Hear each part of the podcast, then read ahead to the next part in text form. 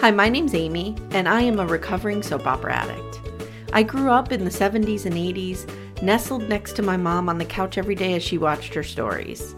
And I soon became obsessed and started writing my own soap opera scripts. That's normal, right?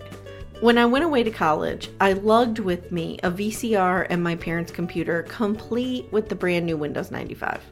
There, I created my first recap venture an AOL newsletter that recapped days of our lives, and it was called the DiMera Times. The DiMera Times was a daily recap newsletter. Yeah, daily.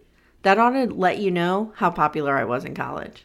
In her heyday, the DiMera Times had over 2,000 subscribers. Unfortunately, I did have to disband it when I graduated and was forced to get a real job at a local TV station. But that urge to recap and talk about some of my favorite shows never went away. Maybe it's the English major in me, the desire to pull stories apart and look at the bigger themes and meaning of it all. Huh, maybe that English degree wasn't worthless after all. Over the pandemic, my sister and I launched our podcast, Gen X This Is Why, where we covered Gen X movies and shows.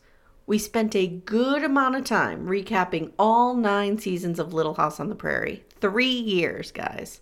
And needless to say, I think I'm ready for something a little more current.